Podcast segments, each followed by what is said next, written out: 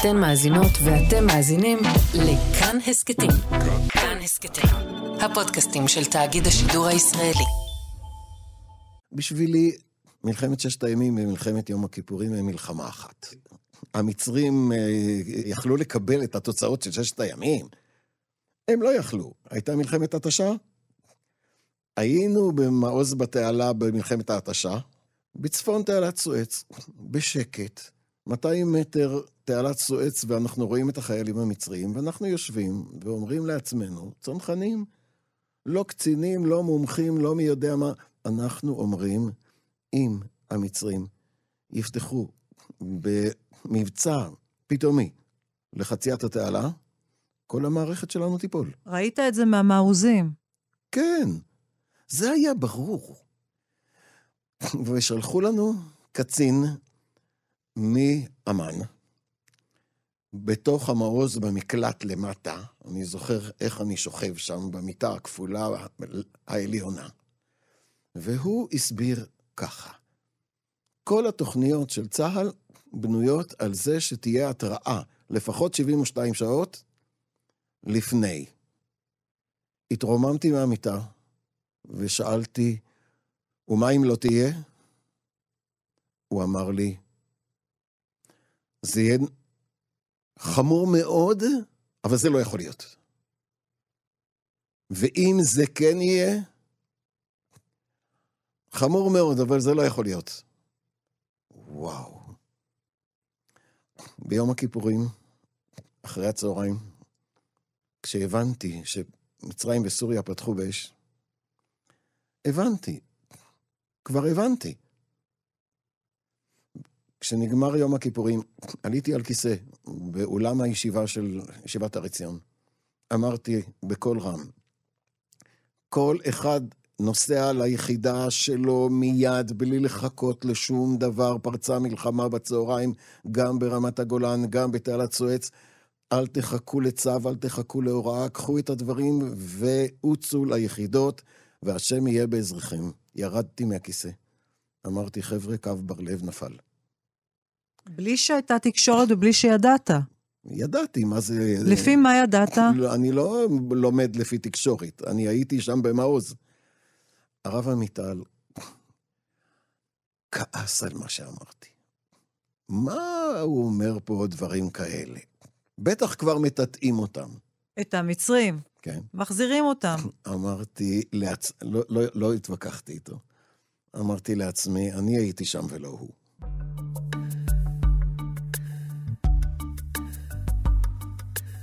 הרב דוקטור יואל בן נון הטמיע את uh, לימודי התנ"ך עמוק בתוך עולם הישיבות ובכלל בשיח הישראלי. הוא העמיד במשך השנים אלפי תלמידים, לחם בחטיבת הצנחנים 55 ששחררה את העיר העתיקה ואת הר הבית, ולאחר מכן השתתף יחד עם החטיבה גם בצליחת התעלה במלחמת יום הכיפורים. הוא האורח שלנו היום, בהצפת, בפודקאסט המצולם בזמן הזה, מיוחד במלאת 50 שנים למלחמת יום הכיפורים. שלום לרב יואל בן נון. שלום וברכה. אני יכולה לחזור איתך לימים האלה, 50 שנה לפני, איפה אתה נמצא ממש ערב פרוץ המלחמה? אני נמצא בישיבת הר עציון, שהייתי בין מקימיה. היום אה, נשארתי אחרון ממקימיה אה, בעולם הזה פה. אה, ובישיבת הר עציון, ולפני יום הכיפורים, בא תלמיד להתייעץ איתי, כי הוא היה בראש השנה במעוז בתעלה להתפלל. והוא רוצה כל כך לשמוע את הרב עמיטל בישיבה ביום הכיפורים, אבל בלעדיו לא תהיה תפילה במעוז. בלי התלמיד. הוא התלבט אם להישאר במעוז כדי... לא, אם לחזור למעוז ליום הכיפורים. הוא נפל במלחמת יום הכיפורים. הוא לא חזר משם. סיפור מדהים, סיפור קשה. הוא נשאר עם החולים בתוך חדר סגור, כשהמצרים אמרו לכל אלה שבחוץ, כל מי שבריא שיצא, וזרקו רימונים פנימה, הוא היה בריא, אבל הוא לא הסכים לעזוב את הפצועים. ומה אמרת לו כשהוא שאל אותך אם לחזור או להישאר? אמרתי, אני לא מחליט בשבילך. דיברנו על, שתי, על שני הצדדים, על שתי האפשרויות. אמרתי לו, כל מה שתחליט זה בסדר. ובירכתי אותו כמידת יכולתי, והוא הלך אחרי צו ליבו.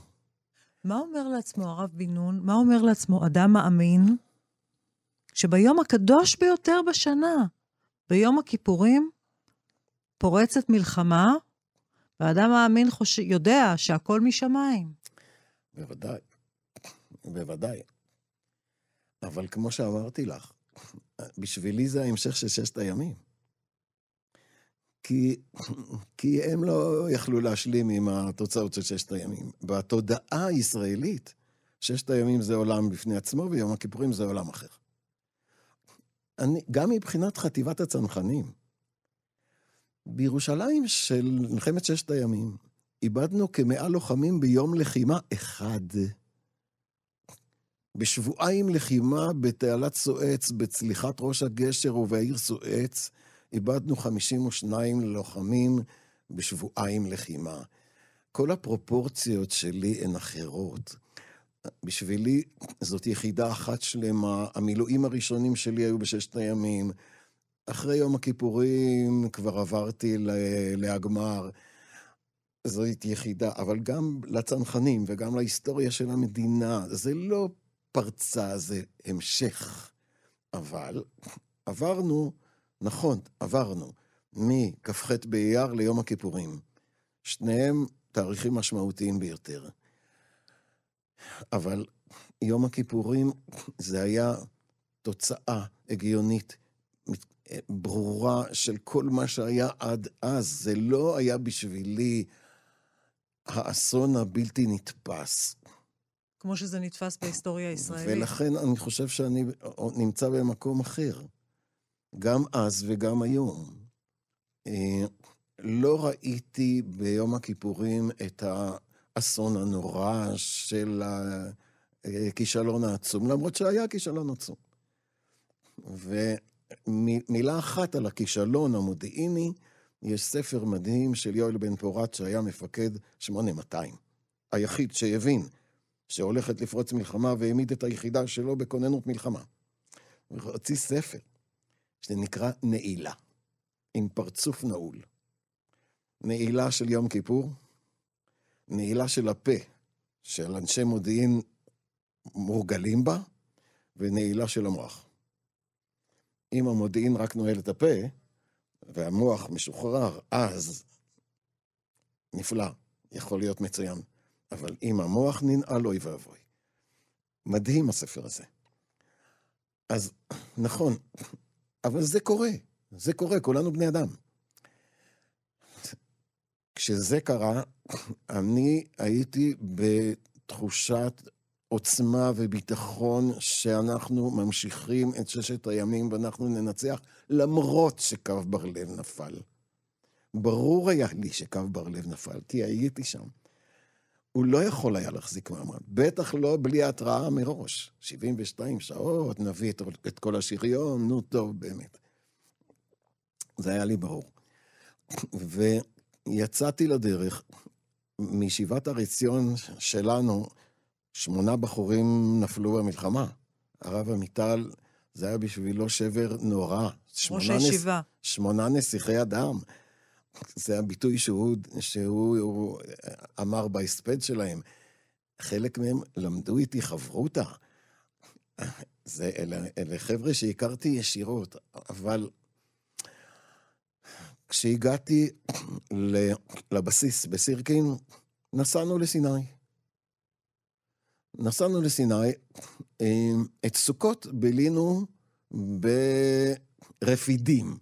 זה לא רפידים המקראית, רפידים המקראית יותר דרומה, אבל ברפידים, בסיס חיל האוויר, שהמצרים קראו לו ברגפגפה, וישראל החליטה לקנות, לקרוא, לו, לקרוא לו רפידים. ואתה, היה לך חשוב כל כך בתוך המלחמה ובתוך מה שקורה במדינה, היה לך כל כך חשוב לבנות סוכה בסוכות? כן. למה? לא סתם סוכה, בשוחה שלי, על השוחה שלי, חפרנו שוחות, כי חיל האוויר המצרי וכולי וכולי. חפרנו שוחות, זו הייתה חובה. מעל, החוש... מעל השוחה שלי עשיתי סוכה. בסככה שהתפללנו, לקחתי מחצלאות, קנים, עשיתי להם שינוי מסוים והפכתי אותם לסכך. זהו, אני חייתי עם סוכות, ועם ה... אה, הסוכות שיוצאים איתו למדבר, למדבר סיני, והכל מתחבר. הכל, פתאום היית בחוויית יציאת מצרים כזאת, כן, שאתה נמצא במדבר. והושענות וקריאת התורה, וכמובן אני קורא בתורה, כי ברוך השם אני כבר לא צריך להתכונן, אז זה, אני קורא בתורה מנעוריי. אה, ואז הגיע הרגע של חציית התעלה. והיינו על הזחל"ם יותר מ-20 חבר'ה. זחל"ם שמיועד לשאת כמה אנשים? חצי מזה. וברגע מסוים אמרו, די. עד פה ומפה יורדים. וירדתי. וירדתי. והזחלמים נסעו. ובצליחת ראש הגשר, עם הסירות ועם uh, כל זה, פשוט הייתי, נשארתי מאחור. לא היה מקום בזחלם. מטורף. אני עוד זוכר שראינו את החבר'ה הצנחנים הסדירים יוצאים מהחווה הסינית. בפנים נפולות, אני לא שוכח את המבט שלהם. מבט בקרקע. וואו. החווה הסינית בשבילי זה המבטים של, של הצנחנים שיצאו משם. רק מהמבטים הצלחת להבין איזה אסון קרה שם בחווה נכון, הסינית. כמה נכון. היה קרבות שם מהמבטים. כל הפרטים אחר כך זה כבר... זה כבר היה ברור. אבל אנחנו בעוצמה ובביטחון. אני חיכיתי עד שבת בראשית, עד, ש...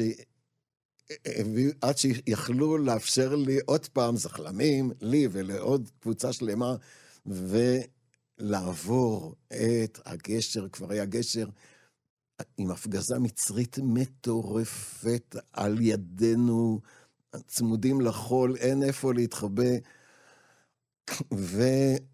ועברנו. והיינו שם מהצד השני, באזור מד...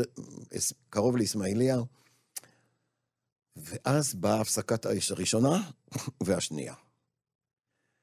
וזה משהו מדהים. בשלב הראשון, גדוד 66 שלנו, זה הגדוד שנלחם בגבעת התחמושת בירושלים.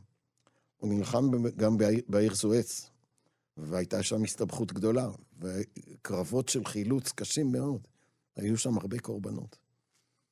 בין שתי הפסקות האש לקחו אותנו, גדוד 28, הגדוד הוותיק בחטיבה, לקחו, הובילו אותנו דרומה, והחליטו לסגור על ארמיה 3 מדרך אזור התעשייה והדלק והנמל של העיר סואץ. במקום להיכנס לעיר סואץ, לאגוף אותה, ולסגור על ארמיה שלוש. ומעלינו טסו המסוקים לג'בל עתקה.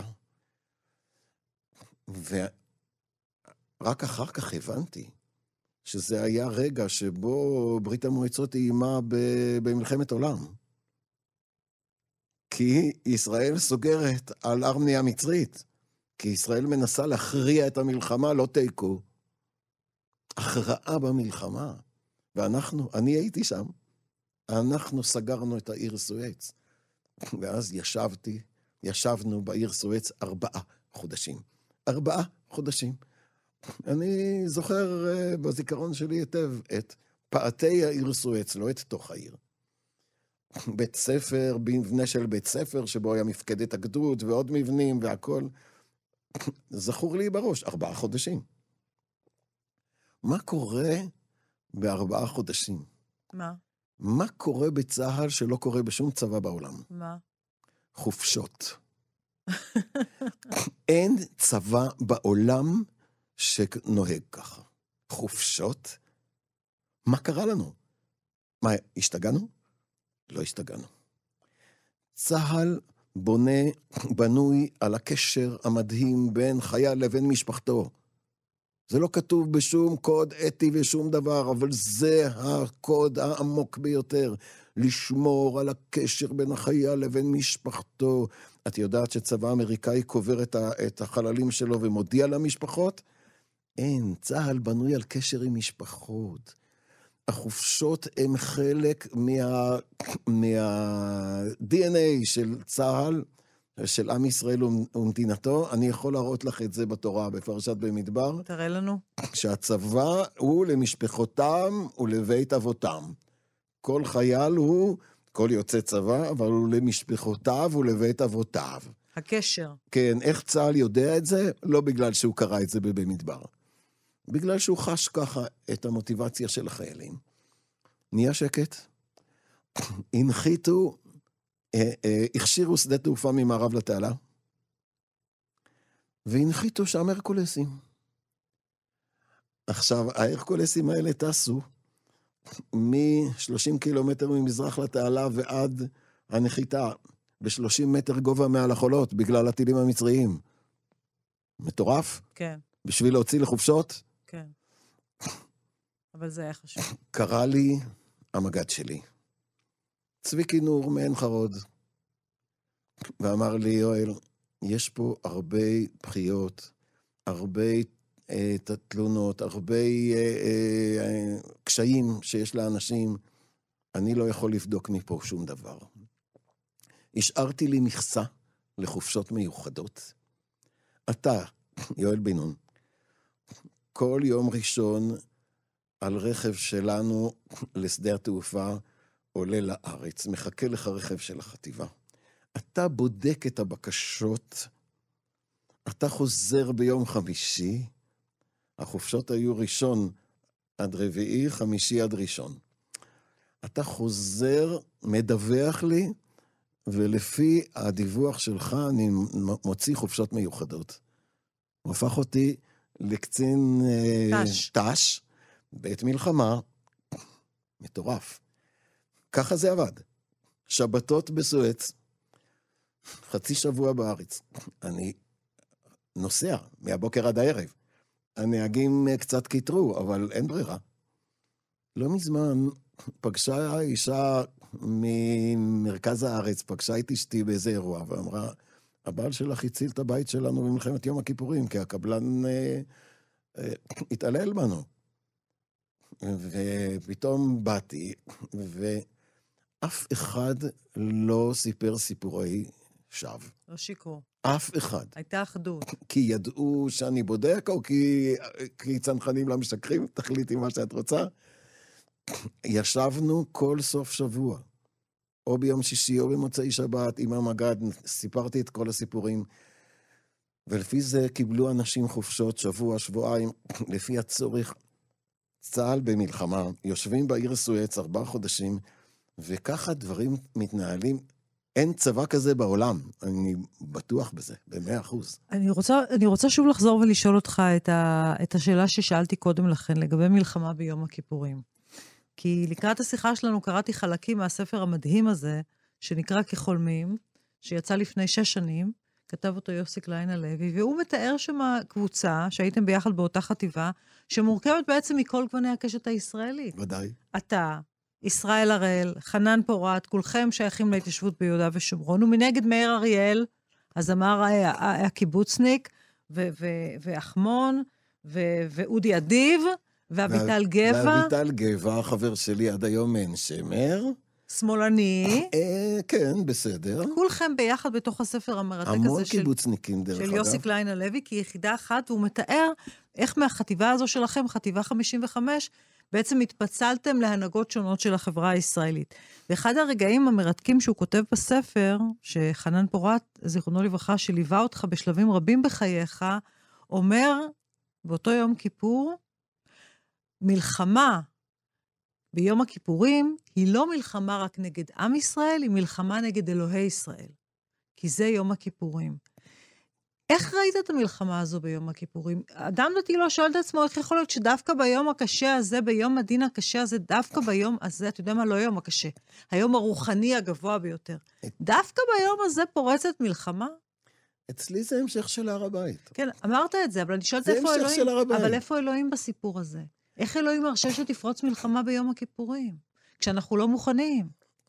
רגע. ב- בירושלים היה יום קרבות נורא ואיום, מזעזע, ולפנות בוקר של כ"ח באייר, הצבא הירדני. יצא מהעיר. יצא מהעיר. הירדנים עד היום י... י... יגידו לך, יישבעו לך בזקן של הנביא, שהם לא היו מאשרים לו לצאת לעולם. אבל המצרי שם שם גנרל מצרי. נאסר שם שם את עבדול מונים ריאד, גנרל מצרי, שנתן לו אישור לצאת כי הוא לא הבין מה זה מקומות קדושים. פתאום למי כ"ח זה לא? למי נתן לצאת? למפקד הירדני בתוך העיר העתיקה. לפנות בוקר הוא יצא. המצרי אישר לו לצאת? המצרי אישר לירדני לצאת, והעיר העתיקה הייתה כמעט ריקה.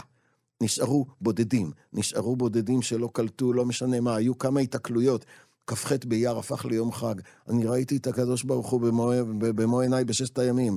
יש, יום כיפור זה המשך של הדבר הזה. אחרי מלחמת יום הכיפורים, שניצחנו בה. אחרי עשרים יום ניצחנו, כשהופתענו מש... בהתקפה מתואמת של שני צבאות. צרפת נפלה לשש שנים בהתקפה כזאת.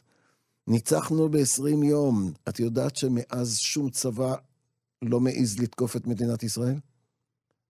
את יודעת שמלחמת יום הכיפורים הורידה, שינתה את פני האזור לחלוטין, שינו את כל הכיוון, שינו את כל התפיסה. המצרים קיבלו סיפוק קצת, קטן, על העלבון הנורא של, שש, של ששת הימים, אבל הם הלכו ל, ל, ל, להסכמים, להסכמים ולהסכמי שלום.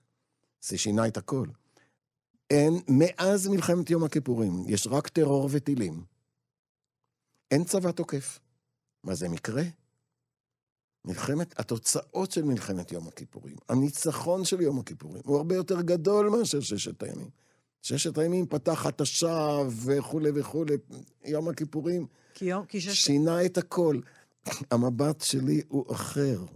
כן. אתה לא רואה את האסון הנורא של מלחמת יום הכיפורים, אני מלחמת יום רואה את הדין. הכישלון כ... כבעיה שלנו, חלק של האופוריה והכל. מה, היה פה שר ביטחון שאמר, אנחנו בפתחו של חורבן הבית. אני ואדם שמכיר היטב את התנ"ך ואת ההיסטוריה היהודית יודע מה זה חורבן בית. לא סמכתי על, על uh, משה דיין, סמכתי על גולדה מאיר. אתה סמכת על גולדה מאיר. הרבה יותר מאשר על משה דיין. אותה גולדה מאיר שמאשימים אותה עד ולא- היום בכישלון כן. הגדול של מלחמת יום הכיפורים. Mm. היא אשמה בזה שאמן אה, הציג, הצ- הציג אה, חוות דעת כזאת, מה פתאום? זה היה תרגיל. הלכו, לקחו את המטרה הנוחה. מה מגולדה. פתאום? אבל אני רוצה רגע ללכת... מורי ורבי הרב צבי יהודה קוק, מכל ראשי הממשלה בישראל, העריץ את גולדה מאיר. למה? כי היא הייתה תקיפה. כי אולי בגלל שהיא הייתה ניצית?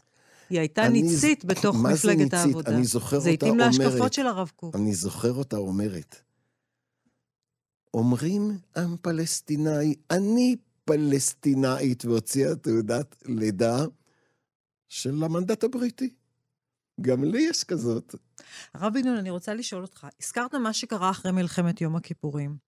אחרי מלחמת יום הכיפורים, כמו שאמרת, המצרים קיבלו סיפוק קטן מזה שהחזירו להם את חצי האי סיני, בגין החזיר... לא, לא, זה...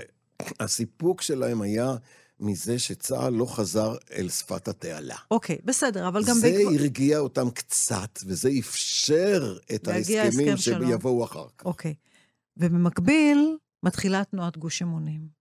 ואתה חלק מהמקימים של נכון. תנועת גוש אמונים, וזה פורץ, לאט-לאט, כן, אבל זה פורץ מיד אחרי מלחמת יום הכיפורים. יש סיבה לזה שיצאתם עם תנועת גוש אמונים אחרי מלחמת יום הכיפורים דווקא?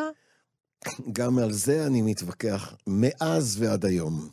כי אנחנו יצאנו לדרך אחרי ששת הימים, חידשנו את, את ההתיישבות בגוש עציון, בקריית ארבע חברון, יצאנו לדרך.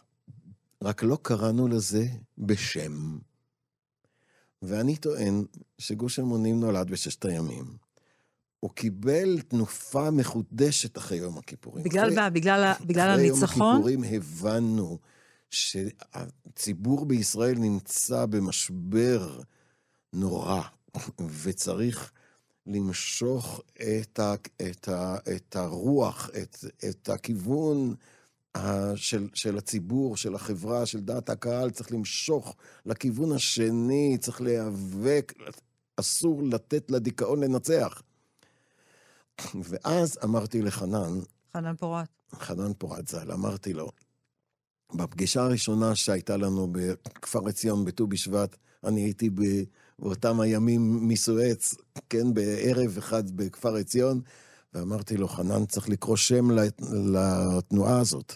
אנחנו עובדים כבר שנים וקוראים לנו בכל מיני שמות מוזרים. צריך לקרוא שם. וכתבתי לו פתק אחרי פתק אחרי פתק, עד שהוא, משפט אחרון, אמר, יש פה בקשה לקרוא שם להתארגנות שלנו. הרב חיים דרוקמן ישב בשורה התחתונה למטה, הרים את היד, וצ... ואמר בקול רם, אין ספק, אמונים. היה לו קשר עמוק עם גרעין אמונים בבני עקיבא, וזה בסוגריים. היו עוד הצעות. העיתונאים שמעו אימונים, חנן אמר, נדון על זה ונקבל החלטה, העיתונאים החליטו בשבילנו, נולד גוש אמונים. לדעתי הוא נולד אחרי ששת הימים. הוא רק קיבל את ההתארגנות ואת השם אחרי יום הכיפורים. ועכשיו שאתה רואה מה קורה היום ב- בישראל, אנחנו חמישים, קצת פחות מחמישים שנים. אתה יודע מה, אחרי ההתיישבות שהחלה אחרי מלחמת יום הכיפורים. אני קראתי ציטוט שלך, שאתה מדבר על העיר חברון, ועל החשיבות הגדולה של העיר חברון, או קריית ארבע, שנדמה לי שהשר לביטחון לאומי מגיע משם, ועוד גורמים היום שהם גורמים מאוד מאוד חזקים בפוליטיקה, בפוליטיקה הישראלית. ואמרת שחברון יכולה לקחת את עם ישראל למקום הכי טוב שלו ולמקום הכי רע שלו. למה התכוונת? היה ויכוח לאן להיכנס, לאיזה כיוון להפעיל את, את uh, הכוח של ההתיישבות בחברון. ואני הייתי בין אלה שחשבו שצריך לחבר את חברון, קריית ארבע, למדבר יהודה, כדי להתחבר לתוכנית אלון, כדי להיש... ל... ל... ל... לחבר את זה לקונסנזוס ישראלי רחב. להתחבר לתוכנית אלון זה אומר שהיא נשארת בשטח ישראל. זה מה שיגאל אלון רצה. זה מה שהוא חשב, ככה הוא תכנן. לכן קריית ארבע קמה ממזרח לעיר חברון. מנגד היו, היה כיוון הפוך. מערת המכפלה. לחזור לרוב, לשק, לשקם את הרוב היהודי בחברון. ואני ידעתי שפירוש הדבר להיכנס מבחינת הציבור, הציבוריות הישראלית, להיכנס לפינה. לפינה? ודאי. גם הרב צבי יהודה, מורי ורבי, לא כל כך התלהב ממערת המכפלה. באמת? ממש. הרב צבי יהודה הכהן קוק לא התלהב מהרעיון כן, שנחזור למערת המכפלה? הוא אמר, למה לא. באזור שכם? למה לא... בש... כן. למה? כן. למה היה קשה לו עם מערת המכפלה? כי הוא רצה ארץ ישראל, הוא, הוא חשש ממקומות קדושים, שיהפכו את ההתנחלות לאיזה סוג של משהו דתי, משהו שמדבר רק לקבוצה קטנה, הוא חשש מזה. בצדק הוא חשש מזה. עכשיו, אני לא אוהב לספר את הכל, אבל אה, הרב משה לוינגר התלבט. ואשתו הכריעה בכיוון של, של הרובע היהודי ומערת המכפלה. ו... אתה שמח על הכיוון שחברון הגיע אליו? החברון, אני קראתי אותך אומר שחברון, יש לה ייעוד מאוד מאוד חזק. היא צריכה לחבר את עם ישראל. דווקא חברון? למה חברון? היא צריכה לחבר את עם ישראל, כי זה אברהם, יצחק ויעקב, שם הכל מתחיל. אבל איך היא צריכה לחבר את עם ישראל? אז בשבילי החיבור צריך לבוא דרך מדבר יהודה, כי שם אפשר להביא את רוב עם ישראל. קוראים לזה היום שטחי C, נו, בסדר.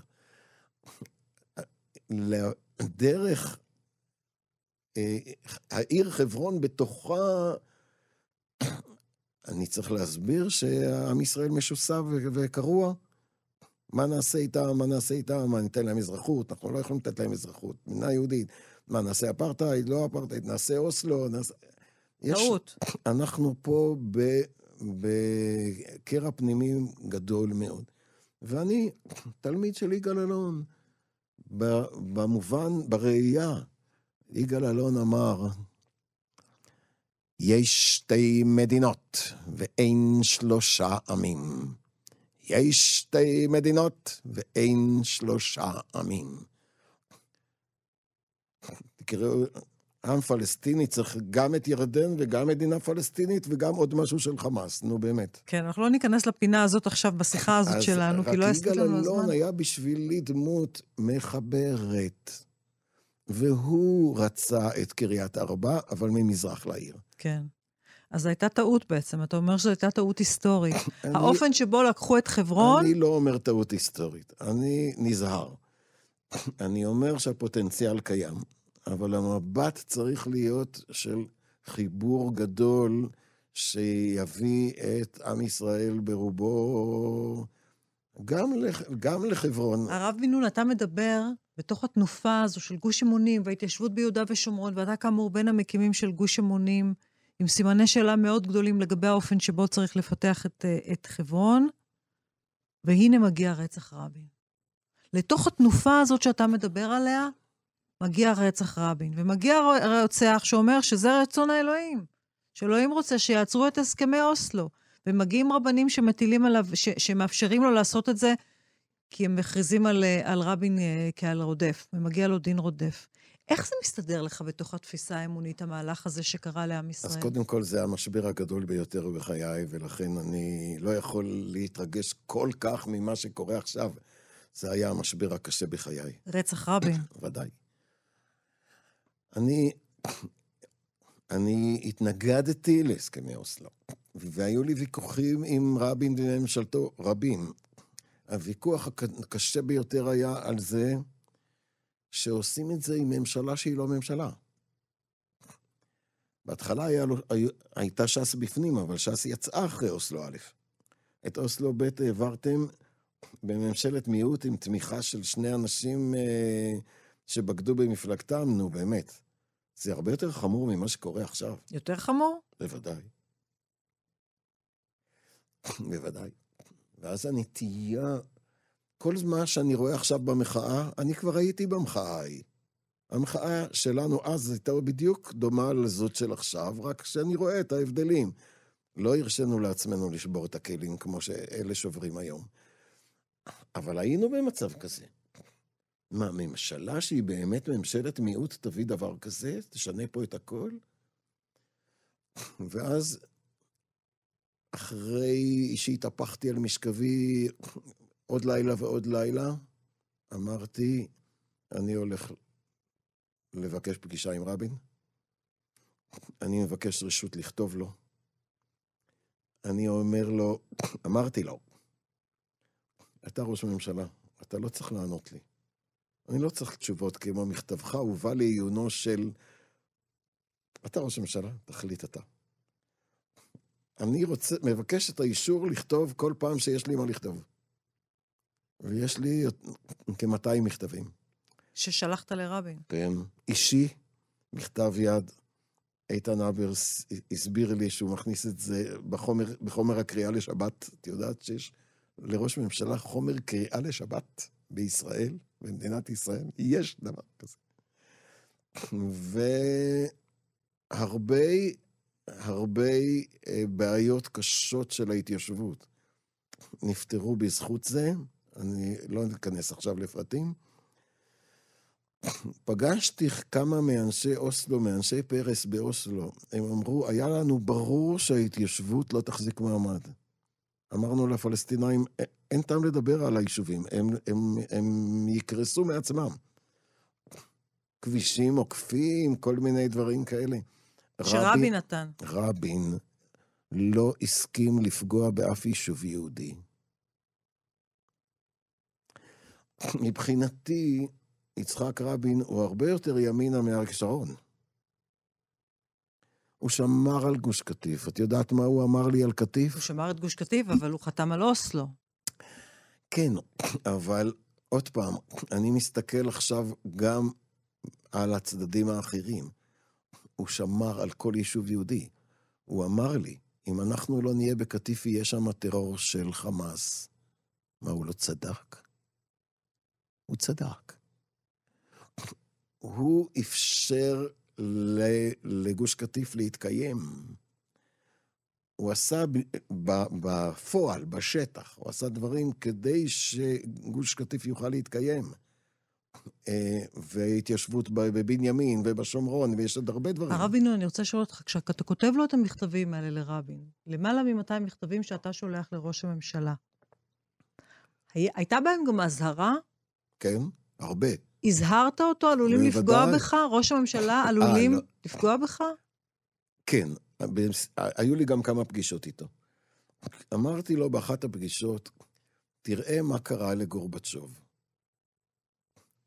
הוא אה, סילק סכר, והשיטפון אה, הפיל את כל המשטר שם. השינויים של, שאתם עושים הם בסדר גודל כזה.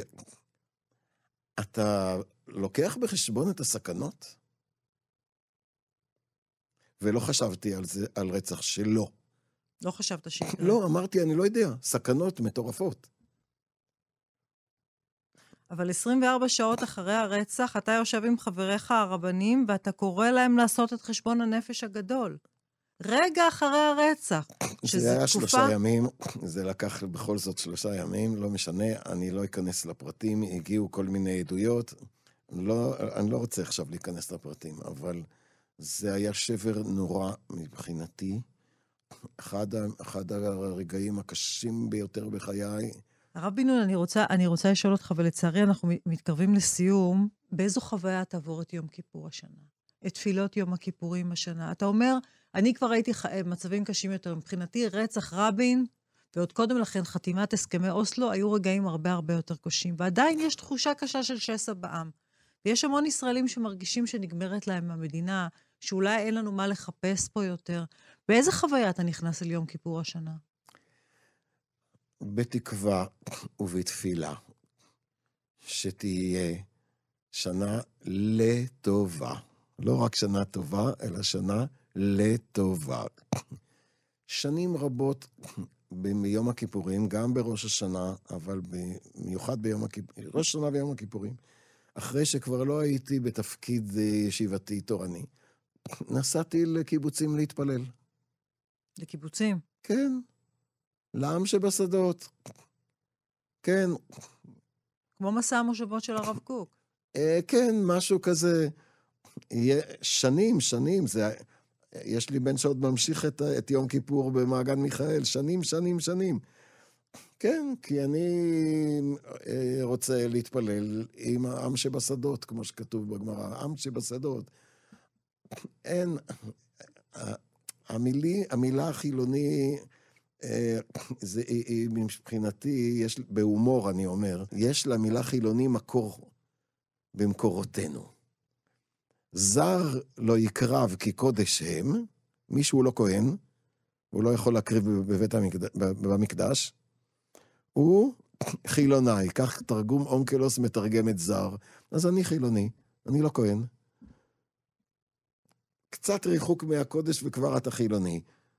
אני רוצה ברשותך, רבינו, אולי תאמר לנו בכל זאת כמה מילים על יום הכיפורים, על המקורות של יום הכיפורים במקרא. יום הכיפורים הוא הצום היחיד בתורה. חוץ מזה יש לנו צומות חורבן, אבל יום הכיפורים הוא לא צום חורבן. יש מצווה לצום בתוך התורה עצמה, ביום כן, הכיפורים. כן. וזאת המצווה היחידה לצום בכל, הת... בכל, בכל התורה, התורה כולה? אין עוד מצווה לצום. זה יום הכיפורים.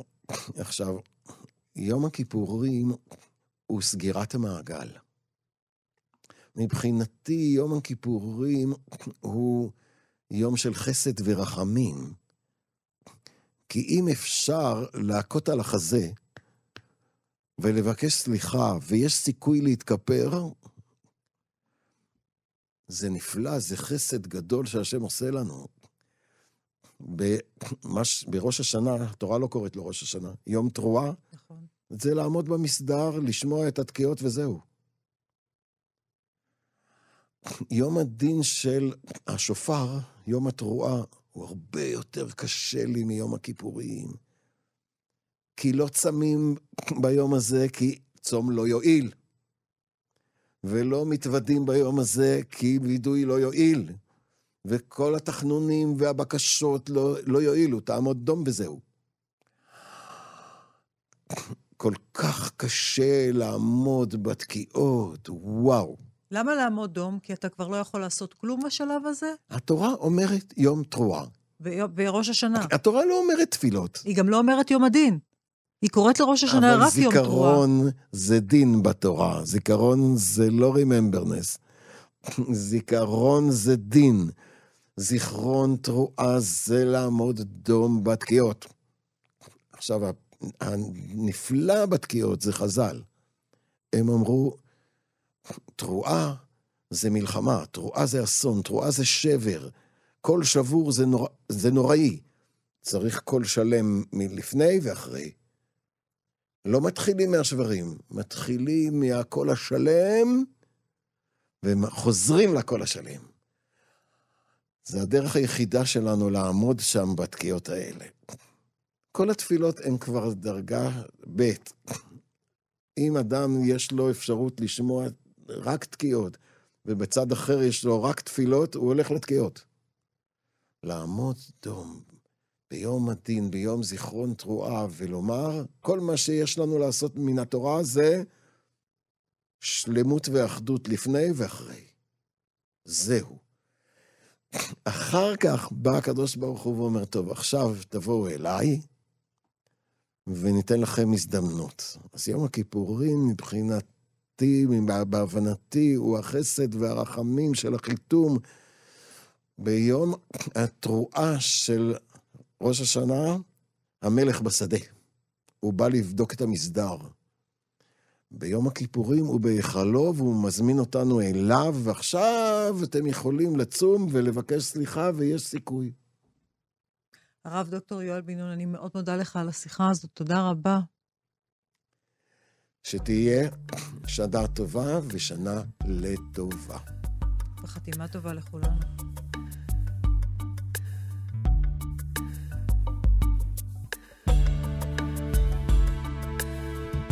סיימנו עוד פרק של ההסכת בזמן הזה. מירב קדוש הפיקה על הצילום, העריכה והגרפיקה, שלומי אשר. טכנאי הסאונד רמי פליקס, על התאורה שלומי תורג'מן, שימי אביגד הוא מנהל התוכן. הפרקים של ההסכת בזמן הזה הם לא רק אודיו, הם מצולמים ואתם יכולים לראות אותם באתר שלנו או ביוטיוב. אם אתם מעדיפים להאזין, הפרקים זמינים בספוטיפיי ובאפל פודקאסט. אנחנו נשוב בקרוב עם פרקים חדשים ומרואיינים מרתקים שיחד איתם נצלול לתוך המציאות היום ונחזור עם תשובות מהתנ"ך או להפך. אני ליאת רגב, נשתמע.